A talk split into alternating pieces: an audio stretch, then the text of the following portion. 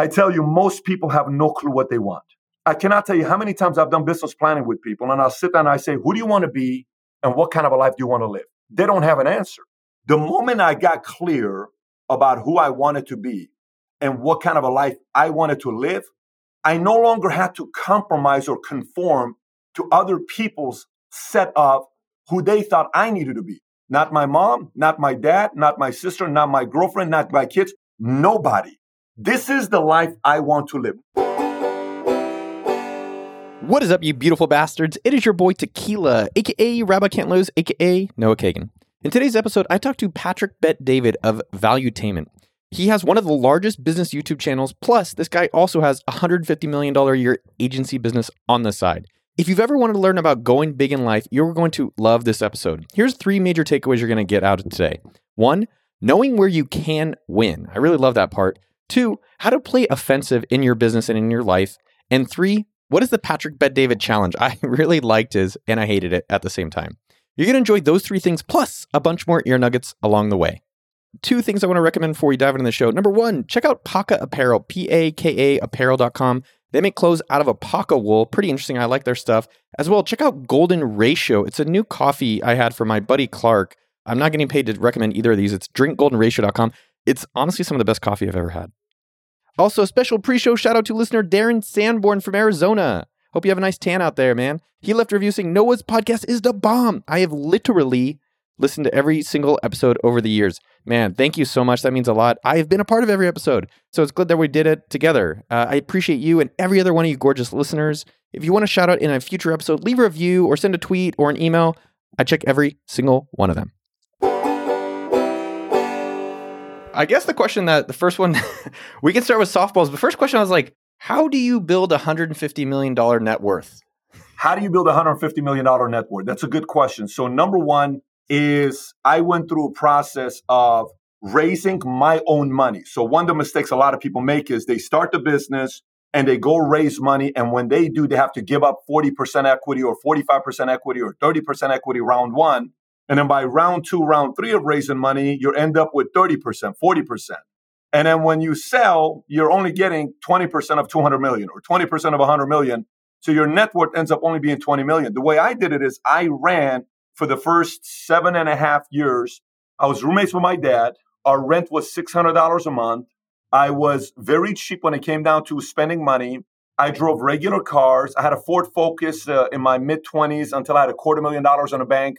Then I bought a used S600, a used car, and then eventually I got myself, I bought a, a used uh, Z06 2006 for $42,000, drove it for two years, and then I sold it for 48, uh, $38,000, which means I lost $4,000 on it over a two year period. So you break $4,000 divided by 24 months, that's $200 a month payment.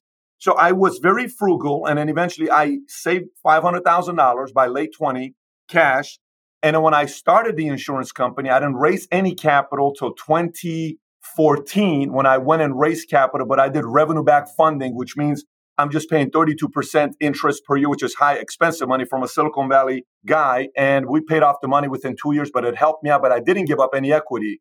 Then in 2017, I raised $10 million and I gave up a little bit more equity, but I still had majority to control, I had majority to shares. And the company now, the EBITDA is a very big number. It's grown 50% every year minimum the last five years. Our CAGR is very high.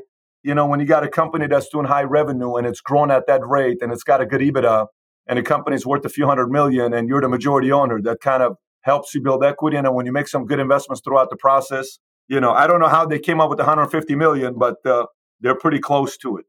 I hope that answered your question for you. It was a question that opened up Pandora's box of questions. This person asked me this question. It kind of made me think about it for you is who is Patrick Bet David?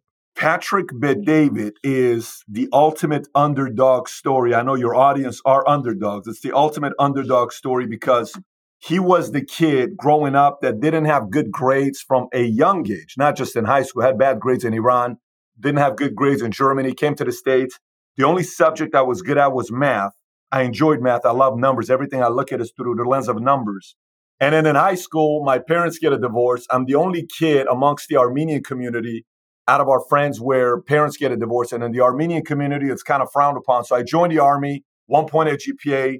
I get out. I'm a bodybuilder. I'm trying to win Mr. Olympia was my dream. I'm going to be one of these Arnold guys. I had a nice physique. I had a nice uh, setup and I said, I'm going to go compete. So I went to Mr. Olympia and I hung out around all these guys. That that era was Aaron Baker, Cormier, all these guys. And uh, all of a sudden, I uh, met a girl named Janvier at Venice Beach, and she was working on Morgan Stanley Dean Witter. She, uh, we started dating. She'd pick me up in a different car every time. I'm like, "What do you do for a living?" She says, "I'm a stockbroker." I said, "I'd love to be one." She says, "Morgan Stanley only hires if you go get a degree." Anyways, long story short, I'm not going to go to school. I eventually ended up getting a job at Morgan Stanley Dean Witter the day before 9 11. And I started, I got my Series 7, 66, 31, 26 Life and Health. And I did that for about a year. Then I left to Transamerica for seven and a half years. And in October of 09, started my own insurance company with 66 agents and grew to today we have roughly 17,000 agents in 49 states. You know, we went from doing 50 policies a month to 10, 11, 12,000 policies a month. And I started a YouTube channel that grew from what it was to now a few million subscribers. So that's who Patrick Bet David is. Where do we take it from here? This is just the beginning. I'm at a Dodger game yesterday, and I got my two boys with me. We're sitting right there behind plate. A couple years ago, I went to the Dodgers in LA, game seven against Astros, hoping the Dodgers were going to win the World Series, and they lose. It was a terrible game. You know, every time you go to a World Series and you're hoping your team wins and they lose, it's like a waste of time and money. You don't even want to stick around for a celebration. I take these guys to the game, and I'm watching their eyes and their reaction to everything because they've never seen this before. Eight year old and seven year old boy. And I'm looking at their lens, and I got a four year old daughter, Senna, and I'm just looking at it saying, Holy moly, the Bet David family is just getting warmed up. So, this is what's happened in my life so far. If the man upstairs keeps me healthy for 80, 90 years, it's going to be a pretty good movie. That's all it's going to come down to this is nothing compared to the vision of what we want to do. God willing, if everything goes the way it's planned and we stay healthy, the future looks bright. I hope you do. I hope you get all of that and stay healthy. I think one thing that I, I know from my audience and myself too, it's like, where did you create the space or start thinking about how the movie's going to look? That's something I was even thinking about today. Like before this call, I uh, I quit or I told the guys like, hey, I'm going to not be on your board anymore. This uh, pretty successful company because I'm not I'm not 100 percent with it and I know like I am not really showing up. And I was like, oh well, how do I now start thinking about what I do want to show up to or what I'm already doing? So I was thinking about that for yourself. It's amazing you say that. I wrote this book, Your Next Five Moves. Right here's a book I wrote. Took me five years to write. We got the deal with Simon and Schuster four or five years ago, and it just published August 18th. And when I wrote the book, I said, Your next five moves. The original title for me was Your Next 15 Moves, because to me, everything I do in my life, the way this was inspired is I woke up one day years ago and I look at my phone and my girlfriend texts me 6 a.m. saying, I think it's time we break up because my family's right. You love your business more than you love me. So I'm 25 years old, sitting there thinking to myself, 27, I'm like, okay, first of all, you wake up in the morning, girl doesn't want to be with you. She thinks you love the business more. Then I have a message from my mom. My mom's telling me what happened to my son who loved his mom and would always call. You haven't called me for a month. And then my number one sales rep quits, my number one client quits, and all of this happens by 6:05. That's how my day got started. Okay. And I'm sitting there saying in the Christian community, they have this bracelet that people wear that says WWJD. What would Jesus do? You're sitting there saying, What do I do? What would any successful CEO in this situation do? What would somebody that made it all the way to the top do in this situation? And you start thinking about the people in your life that are successful. You go say, What would my dad do? What would John do? What would Bob do? What would Mary do? And then eventually, in that moment, I realized there is 50 different ways I can handle this. I can call my mom first and feel guilty and say, Mom, I'm so sorry, and start my day off with a lot of guilt. I'm so sorry I forgot about you, but I love you, Mom. And then I can call my girl and say, Why don't you come over? I'll take the day off and we'll just hang out together and I'll make it up to you. I swear I'm going to make it up to you. And then I'm going to call the client and then I'm going to call the agent and I'm like, well, this is what we're going to do. Can we make this work? And in that moment, I realized I don't know what the best decision is to make, but I want to find out. So everything in my life became about what are the next 5, 10, 15 moves and what is the next move I need to make today. A lot of times people make number 17 move in move number one and they fail miserably. There's nothing wrong with move number 17. You just don't need to do it next. So for me, Move number one is master knowing yourself. Now, that seems a little cliche. What do you mean, master knowing yourself? We spent our entire lives studying everybody else. We study Tiger. We study Jordan. We study Brady. We study all these people, these paintings I have next to me in my office. We study all these great characters, right? We're just studying people. Let me study this person. Let me study that president. Let me study this president. But we don't study ourselves, not enough. And so I started studying this guy. Who do you want to be? You know, the movie Notebook, the movie that no man has ever watched before. Obviously, men, we don't watch Notebook, not at all. I love that movie, honestly. It's an amazing movie, right? And you watch the movie Notebook, and there's that famous scene. They're by the car. She comes back. She was dating the other guy that's like the perfect guy that's going to end up being a senator one day, whatever that guy was. Then she comes back, hangs out a couple days with Noel. They're by the car. She's driving him insane. And he, he finally asks the question, What do you want? This is the whole moment of what do you want? Not what I want, not what he wants, not what your mom wants. What do you want? And she says, It's not that easy. It is that easy. It's not that easy, right? I tell you, most people have no clue what they want. I cannot tell you how many times I've done business planning with people, and I'll sit down and I say, Who do you want to be? And what kind of a life do you want to live? They don't have an answer. The moment I got clear about who I wanted to be, and what kind of a life I wanted to live, I no longer had to compromise or conform to other people's set of who they thought I needed to be. Not my mom, not my dad, not my sister, not my girlfriend, not my kids, nobody. This is the life I want to live. Now, does this mean you're extremely selfish and you don't accommodate and you don't love? No, that's not what that means. But living a life of conformity where you're constantly trying to conform to everybody, you are never going to live your full potential trying to conform. So the sooner I found out what I wanted to do with the business, my philosophies, my politics, how I want to lead, my non negotiables in marriage, my non negotiables in friendship, my non negotiable in partnership, my non negotiable in hiring executives, the sooner I knew that, the more clear it was with the people I did business with. And it minimized the amount of conflicts I can potentially have with that person. I want to give you an Oscar. I was like, I'm ready to go. I'm going to go kill people out here. I think one, I got to commend you on your conviction. Like when I'm listening to you talk, I love hearing it, and just the the level of clarity of thought is beautiful. When kids and adults put Patrick Bet David up on their walls, what will we learn? When kids put Patrick Bet David on the wall, what will we learn? What do you mean by that? Well, you were talking about like Tiger Woods and Tom Brady and all the the elite, and it, and I think there's something interesting where when you started your YouTube channel, I wonder if you thought it was going to be successful. Or you're like, no. I, I was thinking about. Uh, do you watch UFC ever? I do. Do you remember when Nate Diaz beat Conor McGregor and they're, and they're like, what do you have to say about the fight? He's like, I'm not surprised, motherfuckers. I was thinking about that for you when you started YouTube. And I was like, well, you know, what is there to learn when we study Patrick Bet David? Not the first two years. Not the first two years. So let me explain to you how I work. The way I work is I built my body up and then I said, do I have the physique to be the best at the best? I don't care to be a bodybuilder. I have no interest in being a bodybuilder just to be a bodybuilder. I want to be the greatest. Do I have it? And I realize I don't, not in bodybuilding. Why not? I'm six, four and a half. Okay. No one in Mr. Olympia today wins at six, four and a half. The right height for Mr. Olympia is 5'10, 5'9, 5'8. Even back in the days when Arnold won at six, two and a half, that was a time pre GH, pre heavy duty stuff that people have to do today. Do I really want to be 400 pounds during off season to win Mr. Olympia?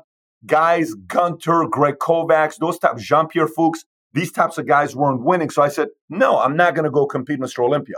I'm very comfortable closing this chapter and I'm moving on, right? And then I sat there and I said, content creation. I don't know. I've never been on camera. Let me create some content. I gave myself two years to think if I had what it took. So I went two years and then I said, it's a little bit of an audience. I went two more years.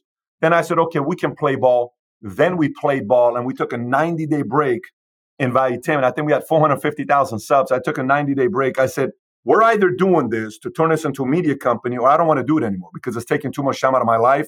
I have three kids. I'm married. I'm running two businesses. I don't have time for this.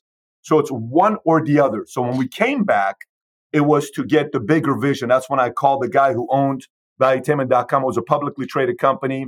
And I bought the domain from him. He changed his company's name to Value Tees. We ended up getting Valuetainment. This is a publicly traded company because we were going to play ball.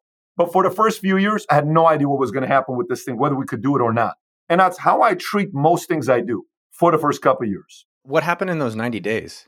Those 90 days, we talked a lot. We kind of said, what do we want to do? What do you know, how do we want to do this? I kind of asked myself, are you missing it? Are you okay without it? Is it itch? Are you itching to get back? Do you really want to do this? At what level do you want to do it? Are you doing it just to be cool? Do you like people recognizing you? Is that what the motive is? You want people to stop you by airports and take pictures? Because if that's the motive, dude, you got to stop this because you got better things to do.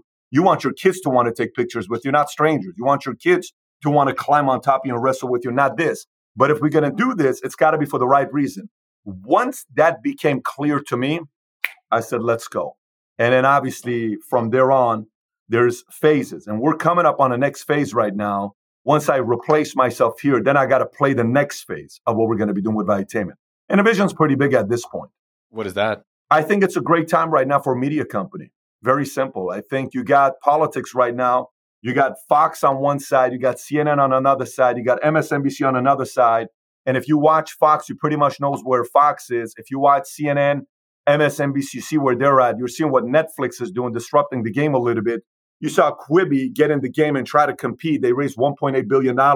They totally screwed it up. You got Meg Whitman, a woman who took eBay from 8 million to $32 billion, a woman worth $5.1 billion, teams up with Quibi. And you got Katzenberg, who has produced all these ridiculous movies, $910 million guy. And he becomes the founder of Quibi and CEO of Quibi. And they come together and they raise 1.8 billion from Goldman Sachs, JP Morgan Chase, NBC Universal, Alibaba, Time Warner, Warner Brothers, Sony. All of these guys give them the 1.8 million dollars. Six months later, five days ago on Wall Street Journal, they say they're shutting down, and they're giving 350 million dollars back to their viewers, to their investors, and they're walking away because the idea didn't work either because it was a bad idea or because of the pandemic. The time today for a media company, in my opinion, is great. I want to compete with those guys and see what, if we have what it takes to compete in a marketplace. We have no clue. We may screw the whole thing up, but I feel the timing's perfect right now, especially the direction we're taking it. And we are extremely excited and curious to know what the future looks like. We know one thing though: we're going to play ball, we're going to compete, and if we get uh, get our asses handed to us, we're very comfortable with that. But I just see the timing right now with media is perfect. The pandemic taught us when the pandemic happened, everybody was glued to the screen of wanting to know what's going on in the media. Everybody was, and that season taught us the future is media because media is pandemic free, everything free because you can always see the news from right here and people are glued to this nowadays and that's where the future is at so we kind of want to disrupt the media industry and go compete in the marketplace. So we got some work to do, but we feel pretty optimistic about it. One thing I was curious so you created an insurance company. It didn't sound like you ever were working in insurance before. I did. Transamerica is an insurance company. You know, it, when I was at Morgan Stanley, that's the financial industry. So I got my insurance license while I was working at Morgan Stanley Dean Witter because Morgan Stanley also sells life insurance and annuities. So two things that, that I want to understand. Do you think you've done well in the insurance, you've done well in the media company and in general because you have such big visions? That's something that I've noticed in different people. Like I've when I worked at Facebook, Mark was like, "We're going to take over the world," and I've seen other people that have small visions get small success. And it sounds like the size of your vision has got to be pretty interesting. No one can say Meg Whitman doesn't have a big vision or Katzenberg doesn't have a big vision, you know, but they failed Quibi. These are people that have done stuff that only few people. Meg Whitman ran for governor, almost won in a state of California as a Republican and a woman. You know, at that time was like, there's no way in the world this is going to become a reality. And she almost won in California. So I don't think it's the vision. I think what makes some of these guys that are able to make their vision a reality is they stay childlike, they stay hungry, they're emotional, they're dreamers, they have a sense of logic but they don't lead with logic. They reason with logic, but they keep dreaming. And as you get older and richer and too logical, you forget to play that game. You know, it's like going on a date with a 55 year old who's been through three marriages and she's dated 40 men before, and there's nothing you can do to impress her. She's got $300 million in the bank from her two marriages. It's like, dude, where are you going to take me to impress me? Paris? Oh, I've been there 15 times. I own a property. Where are you going to take me? You're going to take me to Nobu have sushi, dude. I've had private chefs come and cook for me. What are you going to do? So you go on a date with this person, and he's like, oh, I'll pick you up in my S500. Oh, whatever. Okay. So where are we going? Where are you going to take me? I'm going to take you to this restaurant. And then you're like, dude, what a boring date. Nothing about it was exciting. Then you go take a 25 year old and you take her out. Oh my gosh, thank you so much. This was great. What, what's your favorite kind of food? I like, let me take you to a place and give you some caviar. You ever had caviar before? I've never had caviar before. You just watch this girl have caviar for the first time. He's like, this is so amazing, right? And you take her to a nice place. And he said, you know what? We've been together for six months. You ever been to Europe? I've never been to Hawaii. I've never left the country before. You never been to Hawaii? No. I take you to Hawaii. Oh my gosh, this is what everybody talks about. There's something exciting and innocent about that, right? When you become older, richer, and powerful, you lose that innocence. You're not attractive anymore. The people that are older and they keep that innocent, like Trump kept it, he still has that crazy childlike, right? There's something attractive about this guy. You go to some of these guys that are older who still have it, and you say, well, what about the other guy? Why is he still attractive? Why is she still attractive? It's not about politics. This has nothing to do with politics. This has to do with being attractive as you age. The moment you lose that innocent, attractive, naive, not naive, uh, you know, childlike side of it, people don't want to do business with you. So I think if you don't think the impossible is possible and you start reasoning too logically, you're going to lose. Look at McCain when he went against Obama. Who had a bigger resume? Not even close. Who won? Obama won because he was childlike. Dream. John F. Kennedy, childlike. We're going to go. You know, what are you talking about? Yeah, we are going to go. By the end of the decade, this guy's out of his mind. I think as you age, you become more successful. You have more money in the bank. You got to be very careful. One time I sat down with Moody family in Houston, Galveston, and I went and met with the guys and I wanted to broker a deal with them. I had a very good idea for these guys and they were interested, but I go to his floor, executive suite, 32 years old. And he says, Patrick, you know the difference between people like you and people like me? I said, no, what is it? He said, people like you wake up every morning wanting to make their first billion. You know what people like me do? I said, what's that? I said, I wake up every morning wanting to keep my billions. That's the difference. See, logical, protecting, emotional, dream, advancing. The moment you get away from here, you're no longer attractive. There's nothing attractive about just protecting. What's attractive is offense, going, changing, disrupting, new, unknown. You lose this, your empire is not going to go too big because you become too logical, no matter how old you are 70 years old, 50 years old, 20 years old, or 15 years old. How do you think you stay in that mindset? And what are some examples of it recently for you? Be around kids as much as possible, be around younger people as much as possible, be around kids that tell, like my kid will say the crazy, like yesterday, I'm telling my kid, hey guys, can you imagine what this was like? And you know, these guys won the World Series championship for the rest of their lives. They're going to be champ. I'm trying to get my kids in a mindset because they just saw the World Series. You know, my son, I said, can you imagine one day you become a champion, you play professional sports? He says, no, dad, I don't want to play professional sports. He says, I want to make a new sport. I'm like, what? Yeah, what if we make a new sport, daddy? Here I am thinking I'm like this big thinker, and my kid takes it to a whole different, let's create a new sport. And he starts to imagine, what if we take a ball and what if we do this? I'm like, wow, you took me there. Well, what if I don't hang out around this kid? I'm just going to be thinking one dimensional, multi-dimensional. He took me to four or five dimensions of what if we start a new sport? That creation mode of being around young, innocent minds that hasn't yet been screwed up. It's so contagious for adults. Where's a recent example for you where you acted uh, offensively? The reason I think about it for myself is yesterday I was talking to these finance guys I work with, and I gave him some company money, and I said, just don't lose the money. And it's down 0.2%. And I'm like flipping out. I'm like, point, it's down $20,000. You're fired. As you're saying it, I'm like, I should just be like, oh, let it ride. You know, oh, let's go all the way. You know, I'm curious uh, for you. Now, here's the crazy part. I mean, obviously, if you don't have that sense I do, you're going to be out of business. So I'm not telling you to be childlike in every place. I mean, the whole the whole thing with your next five moves, move number five is got pretty much nothing to do with what I just said right now. Move number five is master power plays. I've had the chance to sit with some of the biggest mobsters that are living today in the world, whether it's Sammy the Bull Gravano. He's done two major interviews. One is with, with NBC 1992 Diane Sawyer, and the other one is with myself. And the interview I did with Sammy the Bull's got eight, nine million views.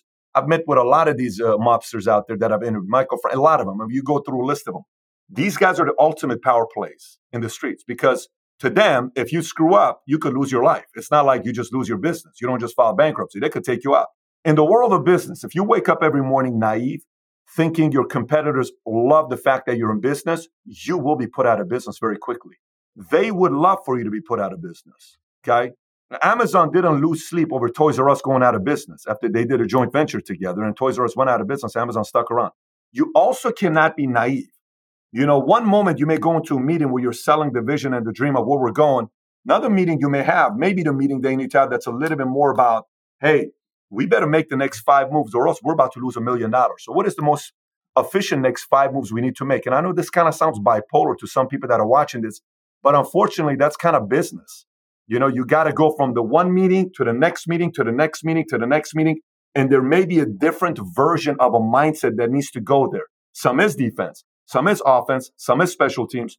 And you got to be able to handle those different types of meetings. In your content media career, as well as in your insurance career, what have been some of the inflection points or moments you're proud of? I just love the game. You know, to me, it's a game. I love playing this game. There's something so exciting about playing the game of business you know, if you like Monopoly, if you like role playing games back in the days, or if you like, you know, any of these card Rummy, there's strategy behind Rummy, there's strategy behind poker, there's strategy behind some of these games.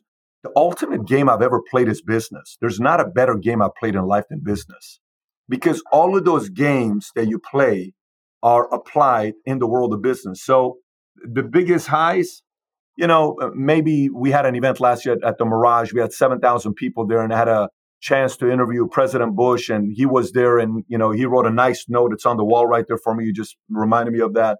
Or when the late Kobe Bryant was at the event last year and we interviewed Kobe and, you know, he and I sitting down and having a conversation together before the interview for an hour and just making a connection and following up. And we were getting ready to do some other stuff together potentially. And those are great moments as you go through. To me, it's more about experiences than anything else. I don't I don't think twice about spending money on experiences because experiences to me are going to last a lifetime. All the other stuff, it's just, you know, I've had all the exotics and I love them. I'm about to buy a ridiculous exotic right now. I'm, I'm purchasing. It's probably going to be the most expensive exotic I've ever bought in my life. It's cool. It's going to be here. I'll look at it. I'll share it with my friends. But I guarantee you, within six months, I'm going to be bored out of my mind with that car just kind of how my wiring is.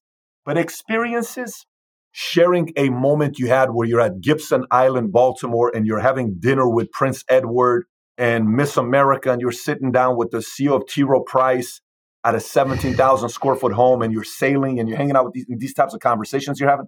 Yeah, I'm going to share those stories with my kids, and I'm going to tell them they're human beings just like you and I. All they did is they thought bigger, they worked harder, they had better strategies. And if we do that as well, one day you can be there too. So it's more about experiences. I couldn't really go to a place for me to say that's my pinnacle. Either with the insurance business or YouTube, was there when you took it more seriously? What did you do differently? Once I knew I could compete in a marketplace, then I took my strategies more seriously. It's knowing when I could really compete. See, yeah, I'll go play basketball, and I hate losing. I can't stand losing, but I'm not a good basketball player. But with whatever I got, I'm gonna compete. I'm going to compete on the floor, no matter what it is. You're going to get somebody that's going to hustle, play ball, and I will compete because I, I can't stand losing and I love competing. The moment I know that I can compete in something at the highest level, that's when obsession comes around the corner. That's why I don't take a lot of new hobbies because there's a fear of an obsession coming right afterwards. Mm. So I'm very careful of getting connected, like golf and all this stuff. I'm very worried about obsession. So I don't want to go in to get obsessed because I want to control the amount of obsessions that I have because the higher level of obsession I have on one thing, I get higher return versus if I'm obsessed about five different things. You know, it's like back in the days, you got four or five girlfriends and you're calling Mary Cindy and you're like, oh, I screwed up again. It's a lot easier to save that 30 minute argument by just having one simply because I don't want that headache anymore. What are you obsessed about these days? The vision, the vision of what we want to do next. I mean, I go on 20 year runs. The first 20 years was just making sure I don't make any big mistakes in life, like felony, things like that. The second 20 year run rate was wealth and finding one industry I can lock onto for 20 years and fine tuning my skill set, human nature, selling, negotiation, reading people, intuition, strategies. And the next 20 years is going to be the, you know, industry I'll get involved in. And then there's a last 20 years. So my next 20 years is going to be obviously what I talked to you guys about earlier. So I'm, I'm pretty obsessed about that. What are you obsessed about outside of uh, work? You, do you do golf? No, I don't do golf. I read, I work out. I um, like to experience new places. I live a pretty simple life. I got three kids that I really enjoy. I got to tell you, man, right now, there aren't a lot of things I enjoy more than them being around me. Yesterday, I'm at the game. My middle son is on my shoulders. Oldest son is uh, trying to climb on top of me. And the day they stop cl- not wanting to climb on top of me is the day I got some work to do. And they still like climbing on top of me. And my daughter comes and wants to lay next to me in bed in the morning just to kind of get a little bit of, you know, it's just, to me, that's the ultimate high for me. Sundays, to me, I'm in heaven on Sundays because I'm around these guys. What are you uncertain of? You seem like you're like everything is certain. I'm like, yo, is there anything he doesn't know? Oh, of course. I mean, listen, election uncertain of. You're uncertain about what's going to happen in the future with policies of America. Is this going to get away from capitalism? Or some of the philosophies going to change? What's going to happen with kids, you know, their philosophies, the relationship, marriage, health. You know, it's a lot of things I'm uncertain of. I probably have a high level of paranoia. You know, like Andy Grove wrote a book called Only the Paranoid Survive. If you work with me on a daily basis, I have a high level of paranoia in certain areas. Certain areas I'm very certain with, uh, you know, where people look at me and say, this guy seems certain, but many areas I don't. There's some things that you did that I really loved. You said something in one of your previous interviews. Would you let your daughter date yourself? I thought that was just a really powerful thought. I was like, would, would I let my future, would I let, would the wife I want to have marry me? I'm like, I don't know. I thought that, that was really strong. And, I, and one other thing you have, uh, another thing you said was that when you met with a bunch of different people, you seem like you're really good at relationships, that you would send them books after a lot of the different meetings. I thought that was kind of a really interesting approach of how you built relationships and connected with people. Yeah, because in return, you know, if I'm asking you for your time and you're way ahead of me in life, I have to give something back so you don't think it was a waste of your time. So I pay close attention to what we talk about and I'm trying to grab something and then I say, okay, I think he's going to like this book. I think he's going to like this article. Let me introduce him to Bobby. Let me send him this uh, wine. Let me send him this. I have to give back for the time you gave to me, a person that's way ahead of me in life, for you to walk away and say, I don't mind giving him another hour 90 days from now. If there was a Patrick Bet David challenge or the Valuetainment challenge, what would that look like? Oh man, I don't even know what to tell you what the Patrick Bet David challenge. Meaning, if I was to challenge my own audience, yeah, or one of the things I'm pretty known for is the coffee challenge. I think one of the skills in business is, is asking. So you go ask for 10% off when you get coffee. Uh, the audience, our underdog audience, really likes to loves challenges as well as myself. Yeah, you know, I will tell you, I went. I, my biggest obsession at 23, 24 years old was sex, and I don't know if you've seen the video. I love women. I love partying. So I went and took away the thing I love the most. I went 17 months without it. The challenge isn't necessarily sex, is what I'm talking about. What is the one thing you're addicted to? Video games, drop it for 30 days. Is it cigarettes? Is it weed? Drop it for 30 days. Whatever controls you, give it up and tie a goal to it. So if you can go 30 days without this, you buy yourself this. It's different for everybody, but I would say that. Any books you're reading these days that have stuck out besides your own? I'm reading investment banking books and private equity books because I'm going through it right now. So it's all these boring private equity books that wouldn't do nothing for you. But I will tell you, I went through Kirk Kerkorian's book, Gambler. I went through Bob Ooh. Iger's book, and I went through Ted Turner's book, and I recommend all three of them. Measure What Matters is also good by John Doerr. Phenomenal book. Well, that's a wrap. I hope you loved the episode as much as I did. If you did, go subscribe to Valuetainment on YouTube as well. Go to Patrick Bet David on Instagram. That's at Patrick Bet David, and let him know you found him from our show. Next, text a friend you love him. Yo, dog, let's go play baseball together. And before you go, tweet at me at Noah Kagan and let me know what you thought of this episode. Also, if you haven't done it, go subscribe to my newsletter, sendfox.com slash Noah. That's sendfox.com slash Noah. And if you don't have a newsletter for yourself, start it right now. Go to sendfox.com. It's free. We made it for people just like you. Finally, a couple special shout outs to my amazing team. Thank you to Jason at podcasttech.com for doing these episodes. Please don't hire him away from me. Actually, there's a lot of love to give. Hire him away. Uh, thank you to David Mitchell, Jeremy, and Jen from the Dork team for all the magic y'all do. And finally, shout out to JR Lazo, who's our creative director at AppSumo.com. Thank you for making the AppSumo stuff look so gorgeous. Have an Austin day. Where's your favorite chicken wings from?